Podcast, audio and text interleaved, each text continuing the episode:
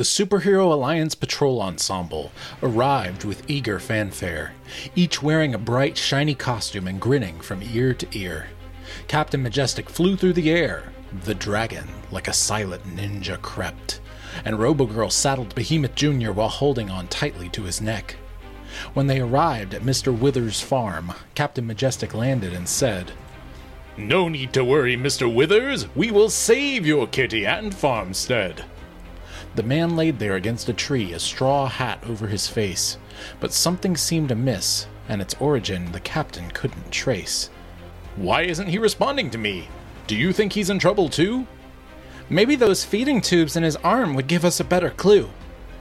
The dragon took a closer look. It appears he is asleep, and some sort of sleeping aid keeps him from making a peep. Who would send an old farmer to sleep? And what purpose would they have in performing such a task?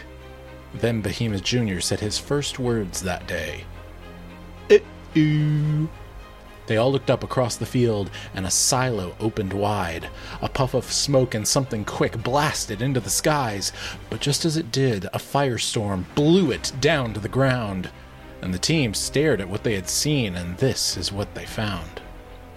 The thing that came out of the silo was a giant robot. That thing that blasted it down to the ground were two familiar hotshots. Fireman and Hot Chick pinned the robot down, but a voice echoed from inside the bot. You fools can't keep me on the ground. We decoded your hidden messages. You will not make it to space. Then Captain Majestic yelled, What's going on for kitty's sake?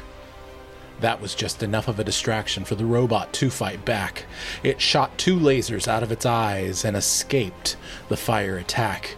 It blasted up into deep space as Fireman descended. What is wrong with you guys? Do your brains need to be mended?